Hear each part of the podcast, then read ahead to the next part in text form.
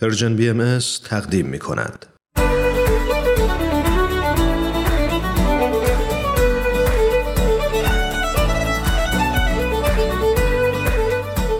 همراهان عزیز Persian BMS سلام.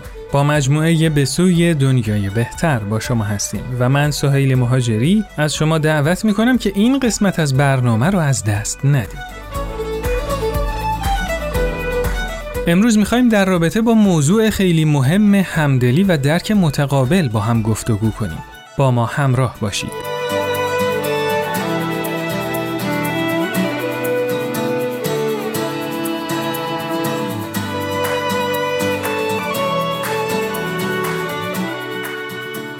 تو برنامه های گذشته در رابطه با اهمیت مشورت و نقش اون تو زندگی خانوادگی و موفقیت تو کارای گروهی صحبت کردیم و سازوکارای لازم برای انجام یه مشورت موفق و مورد بررسی قرار دادیم. با توجه به استقبال شما همراهان عزیز تصمیم گرفتیم که سراغ افراد با تجربه و اهل فن بریم و ازشون بپرسیم که برای موفقیت تو پروسه مشورت و کار گروهی چه صفات دیگه ای رو باید در خودمون پرورش بدیم. در واقع در ادامه این فصل بیشتر این صفات لازم و ضروری رو بررسی می‌کنیم و همونطور که گفتم اولین موضوع رو اختصاص دادیم به همدلی و درک متقابل. خصوصیتی که وقت مشورت به خصوص برای اینکه بتونیم شنونده خوبی باشیم احتیاج داریم که هرچه بیشتر تو خودمون پرورش بدیم. سلام ماریا هستم من رو یک بار دیگه همراهی می‌کنید با گزارشگر این هفته به عنوان اول سوال می‌دونید همدلی یعنی چی؟ اگر کسی رو تو جایگاه خودش و درکی که از دنیا داره ببینیم می‌تونیم بفهمیمش و درکش کنیم و این موضوع خیلی باعث اتحاد میشه. برای ما شاید اینجوری جا افتاده همیشه که فقط در تو با مشکلات شاید باشه. ولی به نظر خودم یه جور دوستی صمیمی کردن هم شاید می‌تونه همدلی باشه. فکر کنم از درک کردن میاد. فکر می‌کنید که چقدر با بقیه همدلی می‌کنید؟ اگر بتونم برای هر کسی کاری انجام بدم طبعا این کارو می‌کنم. خیلی تعریف می‌کنم اگه بگم خیلی. من خودم فکر می‌کنم که خیلی موفق نیستم تو این کار ولی بعضی اوقات چرا موفق میشم بفهمم آدم ها رو. بعد چه کسی بیشتر درکتون می‌کنه؟ همسرم و پدر مادرم هستن. تو خونه شاید بابام بیرونم یکی دو تا از دوستان فکر می‌کنم خودم خودم بیشتر درک می‌کنم. تا حالا شده حرفی بزنید بعد ببینید برداشتی که بقیه از حرفت داشتن خیلی متفاوت بوده با اون چیزی که تو فکرت بوده؟ بله معمولا پیش اومده برام. خیلی. بله خیلی اوقات شده من حرفی رو زدم که برداشته متفاوتی از این حرف رو آدما داشتم فکر می‌کنی مشکل کجاست؟ خودت بد بیان کردی یا دیگران حرفتو خوب درک نکردن؟ هر دوتاش برام پیش اومده. اصلا به حرفم گوش نکردن و بیشتر منظور نظرشون این بودی که می‌خواستن حرف خودشونو به من بقبولونن شاید. این دو طرفه بوده مشکل. تا حالا شده یه چیزی تو ذهنت باشه یه چیزی رو بخوای بیان کنی ولی نتونی؟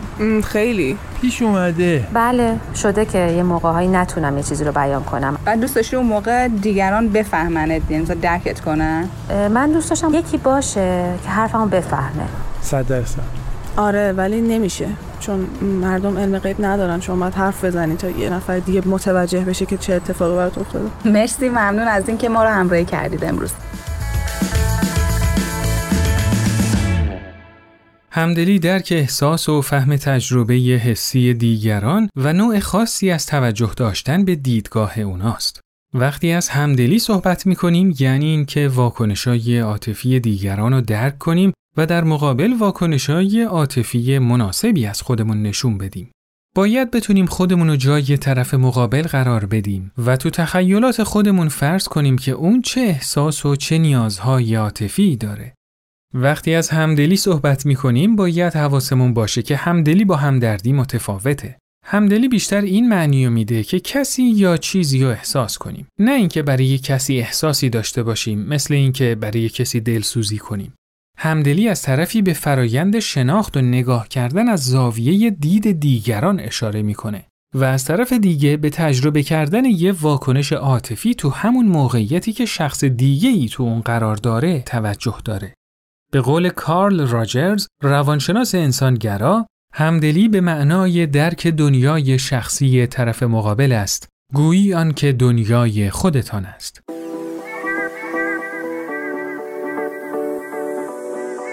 از شما بیاموزیم.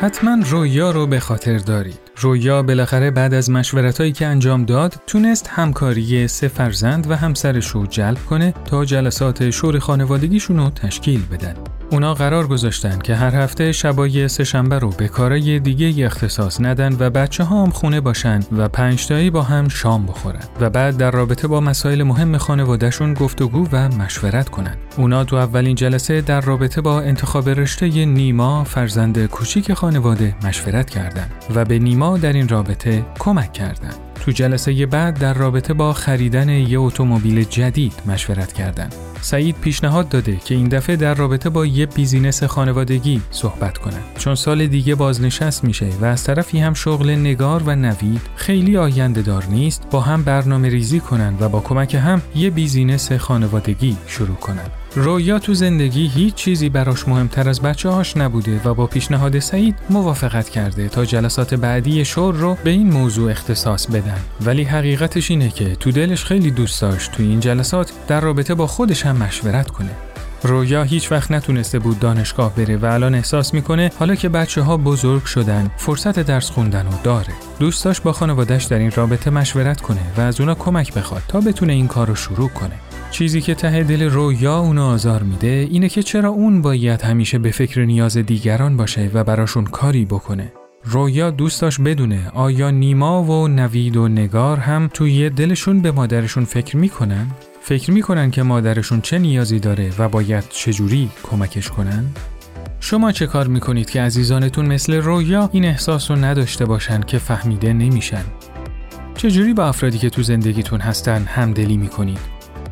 شما چطور مطمئن میشید که شرایط روحی و ذهنی عزیزانتون رو درک می‌کنید تا سعی کنید که بهشون کمک کنید. با هم نظرات شما دوستان عزیز رو میشنویم.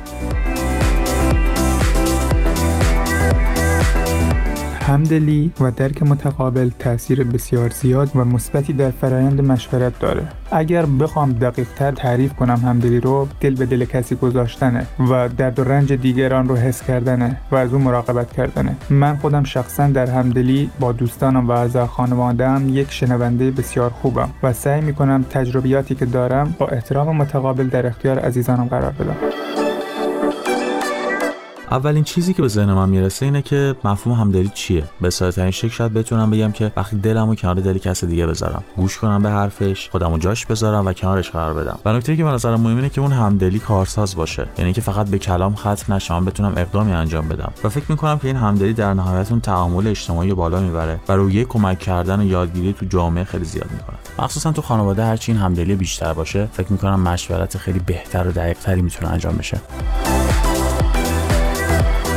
من سعی می‌کنم خودم رو تو شرایطی قرار بدم که طرف مقابلم توش قرار گرفته تا بتونم با اون همدلی کنم. ولی خب برای اینکه مطمئن بشم که واقعا طرف رو درک می‌کنم باید ببینم که طرف مقابلم تا چه حد برای بیان احساسش برای بیان نیازش احساس آزادی و راحتی می‌کنه. مسلما هرچی که شناخت ما از طرف مقابلمون بیشتر باشه همدلی راحتتر صورت می‌گیره. به نظر من اشخاصی که دوستشون داریم و دوست داریم باشون همدلی کنیم اولین کاری که باسی بکنیم این که در تماس باشیم باهاشون. و دومی اینه که بذاریم برامون درد دل کنن و بشنویم اونا از چی ناراحتن. و بعد باهاشون مشورت کنیم نظر خودمون رو بدیم و این نظر تحمیلی نباشه. به صورت دلسوزانه داده بشه تا از نتیجه این مشورت به یک ایده قابل قبول دو طرف برسیم.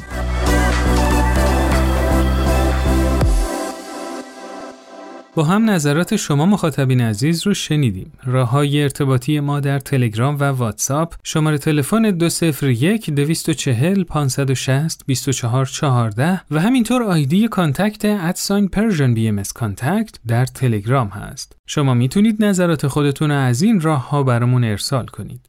خب میهمان امروز برنامهمون خانم دکتر نیکول جعفری هستند. خانم دکتر خیلی خوش آمدید و ممنونم که دعوت ما رو پذیرفتید. خیلی ممنون و متشکرم و با درود به شما و همه شنوندگان عزیزتون. خانم دکتر یه مفهومی که می‌دونم خیلی خیلی مبحث مهمی تو روانشناسیه ولی در سطح وسیعی صحبتای غیر علمی زیادی در قالب تعاریف و توصیه ها و ادعاهای مختلف دربارش هست مفهوم هوش هیجانی یا همون EQ هستش میشه لطفا برامون توضیح بدید که این EQ اصلا چی هست؟ بله البته IQ که میشه Intelligence Quotient یعنی ضریب هوشی تفکری و استفاده از دانش. EQ که میشه emotional quotient همون میشه ضریب هوشی هیجانی. این دوتا با هم تفاوتاشون یعنی که یکیش از نظر دانش و کاربرد دانشه که همون ضریب هوشیه. یکیش هم که ضریب هوشی هیجانیه در مورد کاربرد هیجانات و احساسات بشر هستش. موضوع این قسمت در رابطه با همدلیه. حالا این هوش هیجانی یا همون EQ ارتباطش با همدلی و درک متقابل چی می‌تونه باشه؟ بله، سوال خیلی خوبیه. این EQ یا هوش هیجانی یه مقدار ذاتیه، یعنی بعضی انسان ها اصلا با این قابلیتی که متوجه بشن دیگری چه احساسی داره، خودشون چه احساسی در مورد اون شخص دارن. به اینکه هوش هیجانی اصلا تعریف عمیق‌ترش اینه افرادی که هوشیارن در در مقابل احساسات خودشون یعنی چی؟ یعنی که چه احساسی الان دارم؟ این احساس منو به چه افکاری هدایت کرده؟ مثلا آیا عصبانی هستم؟ آیا غمگینم؟ آیا افسردم؟ این شناسایی احساسی که خود من میگم این خودش یک قسمتی از EQ هستش یعنی هوش هیجانی. قسمت دیگرش اینه که دیگران چه احساسی دارن؟ مثلا وقتی شما وارد خونه شخصی میشید و می‌بینید که اون سلام احوال پرسی که داره می‌کنه اون حالت همیشگی رو نداره بلافاصله شما یک چراغی توی مغزتون روشن میشه که اتفاقی افتاده و این احساس اون احساس همیشگی نیست. اینه که درک خود احساس خود من و درک احساس دیگری و این EQ یا هوش هیجانی این اجازه رو میده به شخصی که اصلا این قابلیت درش هست که بتونه خودش رو تنظیم کنه رفتارش رو تنظیم کنه با اون شخص متقابل که بتونه اون شخص متقابل رو احساس بهتری براش ایجاد کنه یا حداقل یه کمکی از نظر احساسی بهش بکنه. همدلی هم خیلی شبیه به این هست. منتها همدلی یکی از چیزهایی هستش که ما باش به دنیا اومدیم یک مسئله فقط ذاتی افراد به خصوصی نیست. اونم به خاطر تحقیقایی که کردن. میگن اصولا نوزاد با همدلی به دنیا میاد. یک محققی هست که خیلی روی این مسئله تمرکز می‌کنه و اسمش هم هست الفیکون. البته خب خیلی هم باهاش مباحثه شده در این مورد که این نمی‌تونه اینجوری باشه همدلی حتما باید یاد داده باشه. ولی اینشون اعتقاد داره که همدلی یک چیزی که ما باش به دنیا آمدیم همه افراد اینو دارن. دلیل هایی هم که میاره اینه که نوزاد وقتی گریه می‌کنه اگه نوزاد دیگه در اون حدود باشه اون نوزاد هم شروع به گریه می‌کنه. اگه بچه دو ساله ای بخوره زمین بچه دو ساله سه ساله دیگه میدوه به کمکش. اتفاقی که میفته ما پدر مادرها و محیط هستیم که این همدلی رو برای بچه ها عوض می‌کنیم. یعنی بچه رو می‌کنیم خودمحور. چطوری؟ بهش میگیم نمرت باید از همه بهتر باشه با لباست باید از همه تمیزتر باشه با اسباب بازی به کسی ندی خراب می‌کنه و اینه که این آقای الفیکون اعتقاد داره که یک عادت و رفتاری رو که ما باهاش به دنیا اومدیم محیط اینو کم کم تبدیل می‌کنه به یک حالت خودپسندانه و من فقط باید حالا فکر خودم باشم. به خاطر اینکه اگه نباشم کس دیگه ای فکر من نیست. اینه که همدلی رو خیلی راحت میشه به عنوان یک تربیت فرزند یا فرزند پروری به کار بود چرا؟ اگر بچه ما منطقه گفته آقای الفیکون با این رفتار همدلی به دنیا آمده ما رو همون می‌تونیم دائما سرمایه گذاری کنیم دائما اونو گسترش بدیم. نه تا جایی که بچه ها رو مجبور و به زور کنیم که اسباب بازی رو که نمی‌خوام به کسی دیگه ای سهیم میشن یا شیر کنن مجبورشون کنیم این کارو بکنیم. این یه محورشه. و یک چیز دیگه کوچیکی دیگه می‌خوام بهش اشاره کنم اینه که بین سه تا پنج سال بچه ها خودپسندانه میشن. یعنی خیلی خودمحور میشن. و این نه به خاطر اینکه طبیعتشون اینجوری هستش. این به خاطر کمبودهای منطقی فکر کردنه. اینه که پدر مادرها باید خیلی مواظب باشن. این الان رفته تو خودمحور به خاطر اینه که داره فقط یک طرفانه فکر می‌کنه که اونم مرز فکریشه یا آیا این بچه داره خودپسندانه رفتار می‌کنه. اینجور چیزهاست که باعث میشه ما بتونیم این همدلی رو به بچه هامون یاد بدیم. و سن اینی هم که همدلی شکوفا میشه بین چهار تا 6 سال هستش. اون موقع است که ما از خودمحوری میایم بیرون و دگر محور میشیم و خودمحور یعنی دو طرفانه به قضیه نگاه می‌کنیم بین چهار تا 6 سال این همدلی رو خیلی راحت میشه دید که بچه ها همیشه دارن اونو به کار میندازن. حالا این همدلی که در رابطش صحبت کردیم تو مشورت چقدر می‌تونه موثر باشه؟ بله این سال سال فوق العاده خوبیه به خاطر اینی که یکی از ترکیب های مشورت همدلی هستش. اصلا همدلی یعنی چی؟ همدلی یعنی امپاتی امپاتی خب خیلی گسترده تر از سیمپاتی هست. سیمپاتی هستش که به شما میگید که مثلا من خیلی متاسفم مثلا پدرتو از دست دادی. امپاتی یعنی که ما بتونیم خودمون رو در مقابل این شخص بذاریم که همون همدلی خودمون هستش. در نتیجه اگر امپاتی یا همدلی خصوصیاتش اینه که ما بتونیم خودمون رو در جای کس دیگه ای بذاریم در موقع مشورت هم این همدلی به ما می‌تونه خیلی کمک بکنه. مثلا یه عضو اصلی مشورت همدلی هستش. برای اینکه زمانی که من خودم رو بتونم بذارم جای کس دیگه ای که حالا این نظریه رو داده یا این خواسته رو داده و داریم مشورت می‌کنیم. خب مسلما دیدگاه هم عوض میشه. در نتیجه همدلی رو ما وقتی که می‌خوایم با بچه هامون تو مشورت یاد بدیم باید ارائهش بدیم. باید الگوش بکنیم. باید رول مدلش بکنیم. وقتی با بچه‌مون بچه‌مون اومده و فرزندمون به ما میگه که من می‌خوام مثلا این آیفون رو داشته باشم یا این چیزی که دوستم داره منم می‌خوام داشته باشم. این بهترین موقعیت برای مشورت پدر مادر که همدلی رو نشون بدن. اگه خاطرتون باشه ما به این مسائل اشاره کردیم توی قسمت های قبلی که پدر مادر چطوری می‌تونن این صحبت رو با بچه داشته باشن. ولی همدلی رو در مشورت باید به اجرا گذاشت باید نشون داد و عمیقا و خالصانه باید به بچه ها اینو الگو کرد براشون. بله به مطالب بسیار مفیدی اشاره کردید. خیلی ممنون. خانم دکتر نیکل جعفری که در این برنامه همراه ما بودید. خیلی متشکر از این فرصتی که به بنده دادید. آقای مهاجری روز روزگار همگی خوش. موفق باشید. خدا نگهدار.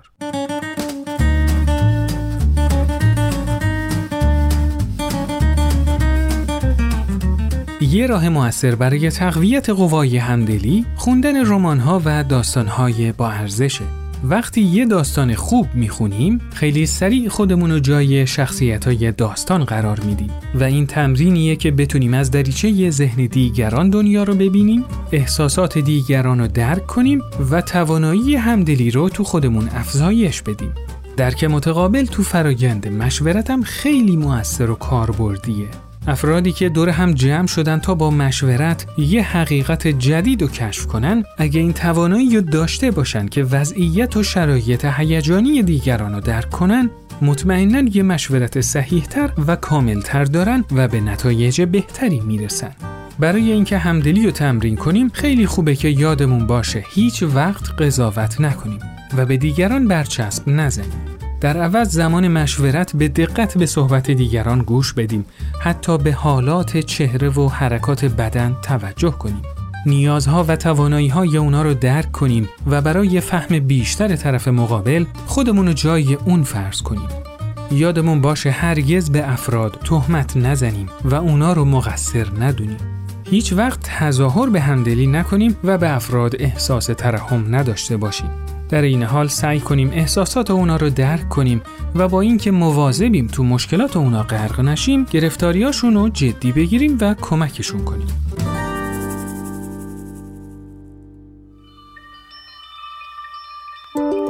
از شما بیاموزیم بعضی از افراد وقتی حرف از گذشت و فداکاری میشه فکر می‌کنند که با این کار به نوعی قربانی میشن و ضرر می‌بینن ولی میشه اینجوری هم به موضوع نگاه کرد که وقتی ما فداکاری می‌کنیم از یک منفعت و خیلی برای رسیدن به منفعت و خیر بزرگتری میگذریم به نظر شما تو فرایند مشورت هم میشه برای رسیدن به منافع بزرگتر از بعضی از منافع کوچکتر بگذریم؟ به نظر شما در یک گروه چه موضوعاتی از مشورت کردن و رسیدن به اهداف گروه می‌تونه مهمتر باشه؟ لطفا نظرات خودتون رو برای ما ارسال کنید.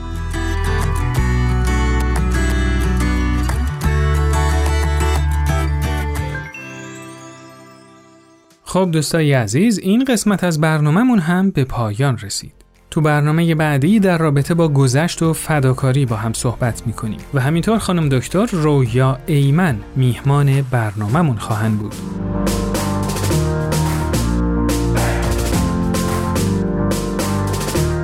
شما می‌تونید این مجموعه رو تو هر کدوم از اپلیکیشن های پادکست خوان زیر اسم Persian BMS subscribe کنید تا به محض آپلود کردن قسمت جدید از اون باخبر بشید. و یادتون باشه که با امتیاز دادنتون به این برنامه به ما کمک بزرگی می‌کنید. و همینطور می‌تونید برنامه های BMS رو در اینستاگرام، SoundCloud، فیسبوک و یوتیوب هم دنبال کنید. از Persian BMS با شما هستیم تا با همدلی به سوی دنیایی بهتر گامی بلند برداریم. خیلی ممنون که با ما همراه بودید. روزهای خوشی رو براتون آرزو می‌کنیم. خدا نگهدار.